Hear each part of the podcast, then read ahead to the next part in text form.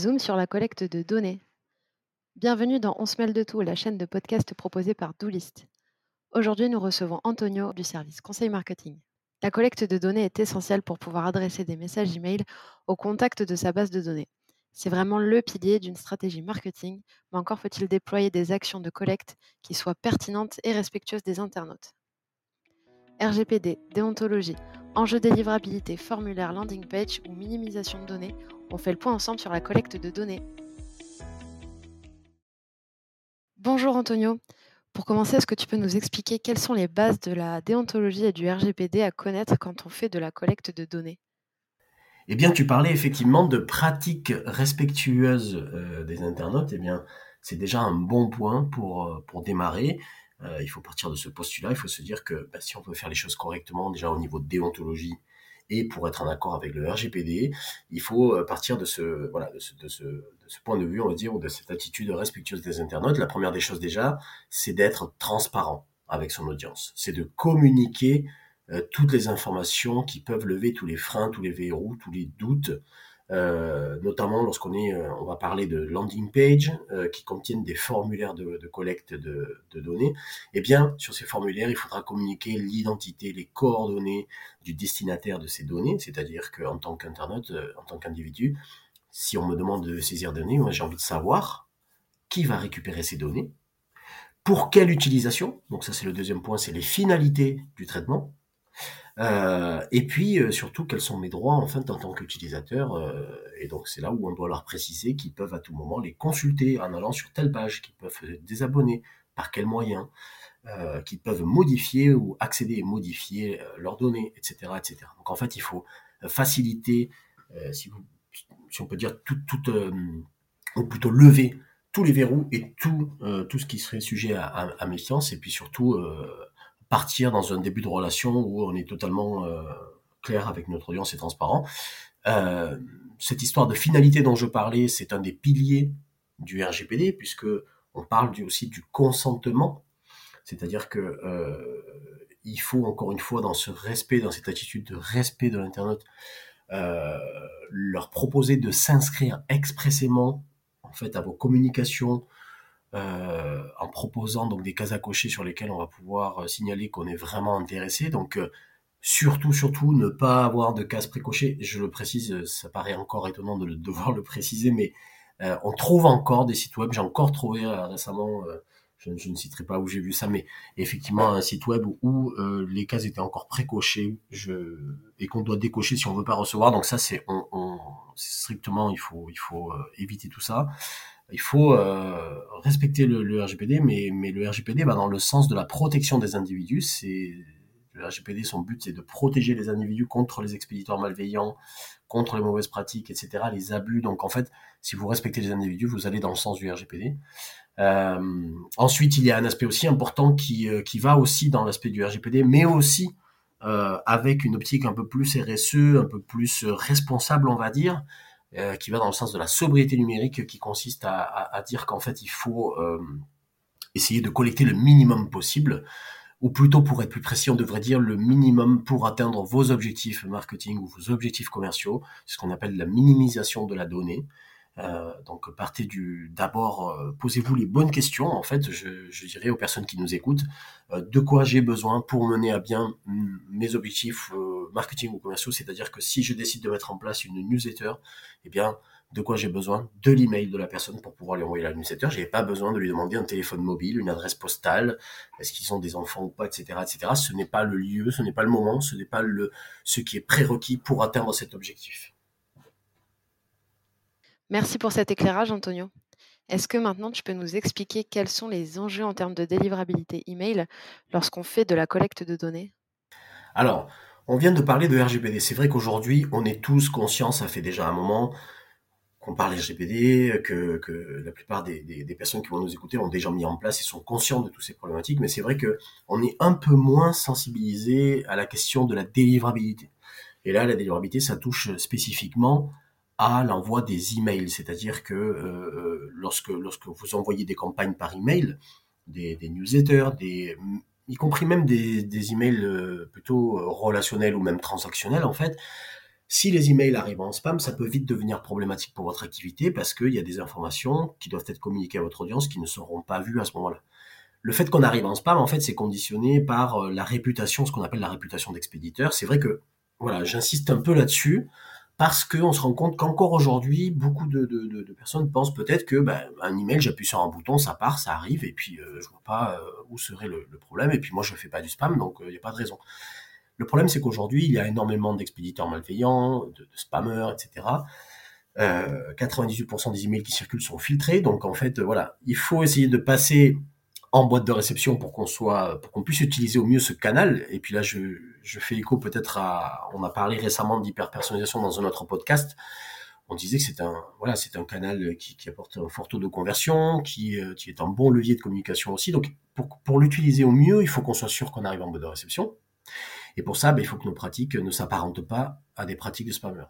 Et en quoi ce que je suis en train de dire euh, a un rapport avec la collecte? Eh bien, parce qu'en fait, euh, dès le début, il faut déjà y penser. C'est-à-dire que dès qu'on collecte des emails, dès qu'on commence à mettre en place des formulaires, des landing pages pour aller collecter de la donnée et des emails, il faut déjà se projeter et, savoir qu'en fait, les filtres anti-spam ont des attentes. Donc, en tant qu'expéditeur, vous devez envoyer des emails qui intéressent les individus parce qu'on attend de eux qu'ils ouvrent, qu'ils cliquent.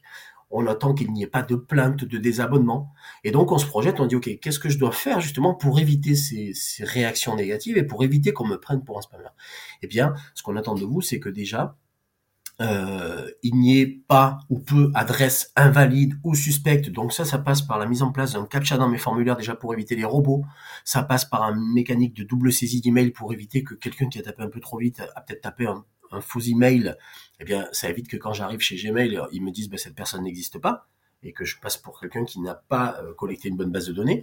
Ça passe par des mécaniques, par exemple, de double opt-in, c'est-à-dire qu'on va renforcer le consentement et l'exactitude euh, et la validité de l'adresse en disant ben voilà, vous saisissez euh, votre email un, dans, un formulaire, mais vous allez recevoir un email de demande de confirmation pour être sûr que votre adresse existe et que vous êtes bien intéressé.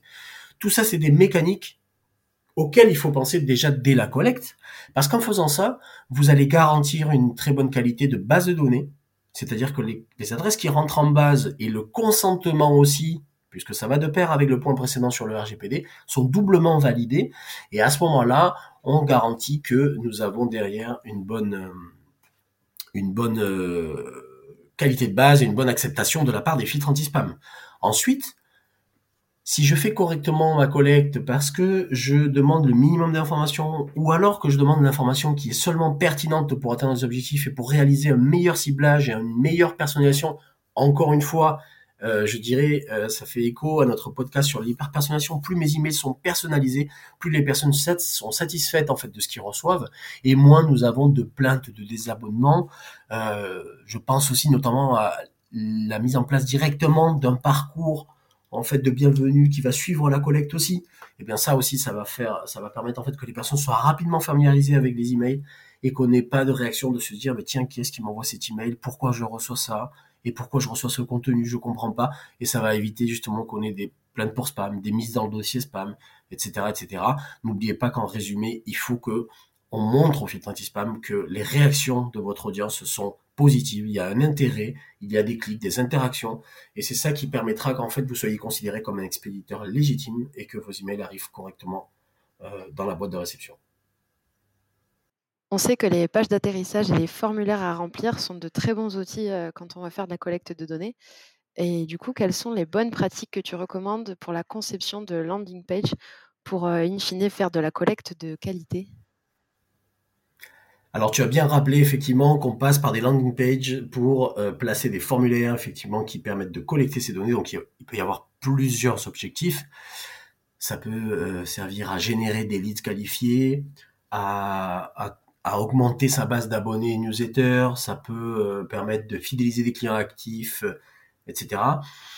Des exemples, il y en a plusieurs. Hein. Donc, je, parlais de l'inscription à un newsletter, mais ça peut être aussi le téléchargement d'un livre blanc, euh, participer à un événement, à une conférence, à un, salon, etc. Ça peut être aussi un formulaire pour demander une démo au produit, un rendez-vous avec un commercial. Donc, il faut bien soigner cette page et ces formulaires, puisque c'est ce qui va nous permettre de faire voilà, de, capter des leads ou des nouveaux abonnés, de faire grandir sa base et de, de faire grandir son activité, son business. les éléments pour permettre en fait une meilleure efficacité ou les bonnes pratiques, eh bien déjà dès le début, pensez au titre qui doit être clairement parlant et qui doit permettre rapidement de comprendre de quoi on parle. Il y a euh, en moyenne cinq fois plus de personnes qui lisent le titre plutôt que le reste du texte et qui vont se décider là-dessus pour aller plus loin euh, ou pas. Euh, il faut que rapidement je sache en fait ce que je trouve dans cette landing page. Je rappelle simplement que les formulaires de collecte en fait sont dans des landing pages, mais qui peuvent être aussi dans des dispositifs comme des pop-up, par exemple, qui se déclenchent lorsqu'on est sur un site web, lorsqu'on navigue sur une page donnée ou lorsqu'on a passé X temps sur un site ou vu X pages, etc.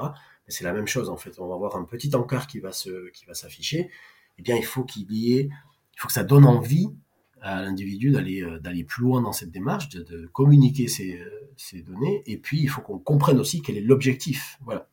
Ensuite, euh, on parle de proposition de valeur, c'est-à-dire quel est l'intérêt pour moi d'aller saisir mon email ou mes coordonnées ici euh, Pourquoi je ferais ça Et qu'est-ce que me propose cette marque en fait ou euh, ce site web euh, par rapport à ça Donc là, il faut vraiment être clair, se démarquer de ses concurrents ou mettre en avant effectivement l'avantage d'aller d'aller s'inscrire. C'est encore différent de l'incentive, qui est encore une autre petite astuce, un autre type ce qu'on peut utiliser, où on va peut-être proposer effectivement une réduction si on s'inscrit à, la newsletter ou si on passe une première commande, une, euh, un livre blanc gratuit sur un sujet donné, etc. etc. Euh, voilà. Donc il faut euh, savoir savamment mettre en place ces arguments et ces éléments, aussi bien visuels, parce que les images aussi vont avoir un fort impact. Donc travailler vos visuels, utiliser de, de visuels qui soient parlants et qui donnent envie aussi. Et puis nous aurons aussi finalement le formulaire comme on l'a dit, avec des au niveau bonne pratique, et puis on va respecter le RGPD sur la partie minimisation des données, donc éviter les formulaires à rallonge avec beaucoup de champs qui n'ont aucun rapport avec ceux dont on a besoin réellement, puisque encore une fois, si je veux télécharger par exemple un livre blanc, bien il suffit de donner mon mail pour qu'on me l'envoie dans la boîte mail, tout simplement. Euh, donc voilà, c'était un exemple, mais euh, on, reste euh, raccord, je dirais, ou cohérent entre bonne pratique et RGPD aussi.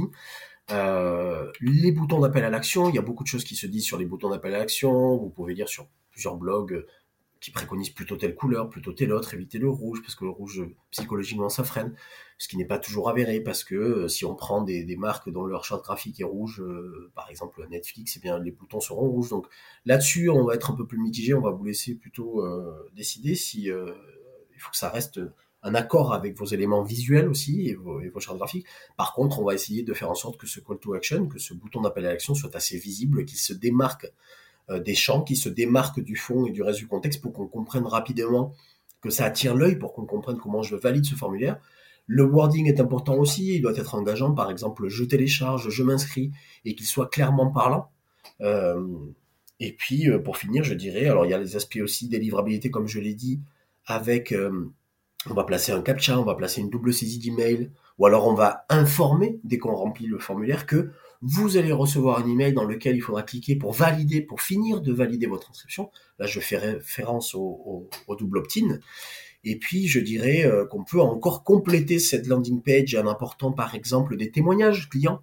Euh, c'est ce qu'on appelle aussi la preuve sociale des, captures d'écran, par exemple, des réseaux sociaux, des euh, plutôt des, on va venir donc euh, intégrés dans cette page, donc des, bouts de code qui font appel à soit nos réseaux, soit euh, si on passe par des plateformes comme euh, des avis euh, pour laisser des avis sur nos sites e-commerce, et eh bien on peut également mettre ces éléments de manière dynamique et que les personnes voient qu'effectivement il y a des personnes qui sont d'autres personnes, puisqu'on fait toujours confiance en fait, 70% des gens font confiance à la vie de quelqu'un en fait, même s'ils n'ont pas rencontré cette personne, ils feront confiance à ce que disent les gens plutôt qu'à ce que dit la marque. Donc n'hésitez pas à mettre en avant la satisfaction de vos clients euh, par rapport à, ces produits, à cette newsletter, à ce livre blanc ou autre que vous proposez. Et, euh, je dirais qu'on a euh, pratiquement fait le tour à ce moment-là. je parlais de preuve sociale. Attention, le but n'est pas ici d'aller mettre des liens vers les réseaux sociaux, par exemple, puisque là, on court le risque de que les personnes cliquent et qu'elles partent sur les réseaux au lieu de laisser leurs données sur ce formulaire. Donc, on évite. je, suis en train de donner peut-être un peu trop de, d'astuces, de tips, de bonnes pratiques, mais euh, pour résumer, on va aussi éviter de les distraire et de les envoyer ailleurs. Ce qu'on veut, c'est renforcer en fait la confiance. Et c'est en fait, on n'est plus qu'à un clic de finaliser et de saisir ces données. Donc en fait, il faut simplement finir de confirmer l'intérêt de la personne, mais on évite de les amener ailleurs, de les distraire, de, d'avoir des clics vers des pages externes, on reste sur ces landing pages et on les incite à, valider euh, moyennant le bouton d'appel à l'action. Pour conclure, on retient que pour faire de la collecte de données de qualité, il est nécessaire d'appliquer un certain nombre de bonnes pratiques qui sont relatives au RGPD et qui permettent aussi de rassurer l'internaute quant à l'utilisation de ces données déclarées. Il faut impérativement récolter le consentement de l'internaute et préciser les finalités de la collecte. Et il faut également préciser aussi l'identité de l'entité qui utilisera ces données. Euh, de plus, il faut également informer l'internaute qu'à tout moment, il peut supprimer ou modifier ces données.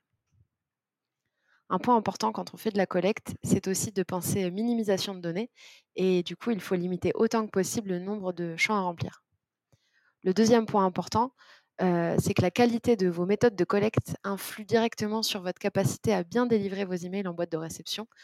Pensez donc par exemple à intégrer un CAPTCHA et ou une double saisie d'adresse email et ou un double opt-in pour bien valider l'adresse mail et garantir que vos messages sont bel et bien attendus. Troisième point concernant la conception de vos landing pages et formulaires que vous utilisez pour récolter des données, faites court et simple, n'en faites pas trop et pensez encore et toujours minimisation de données. Pour plus d'informations sur ce sujet, rendez-vous sur le blog sur doolist.com. Vous avez des questions? N'hésitez pas à nous les adresser sur marketing at doolist.com. Promis, on vous répond.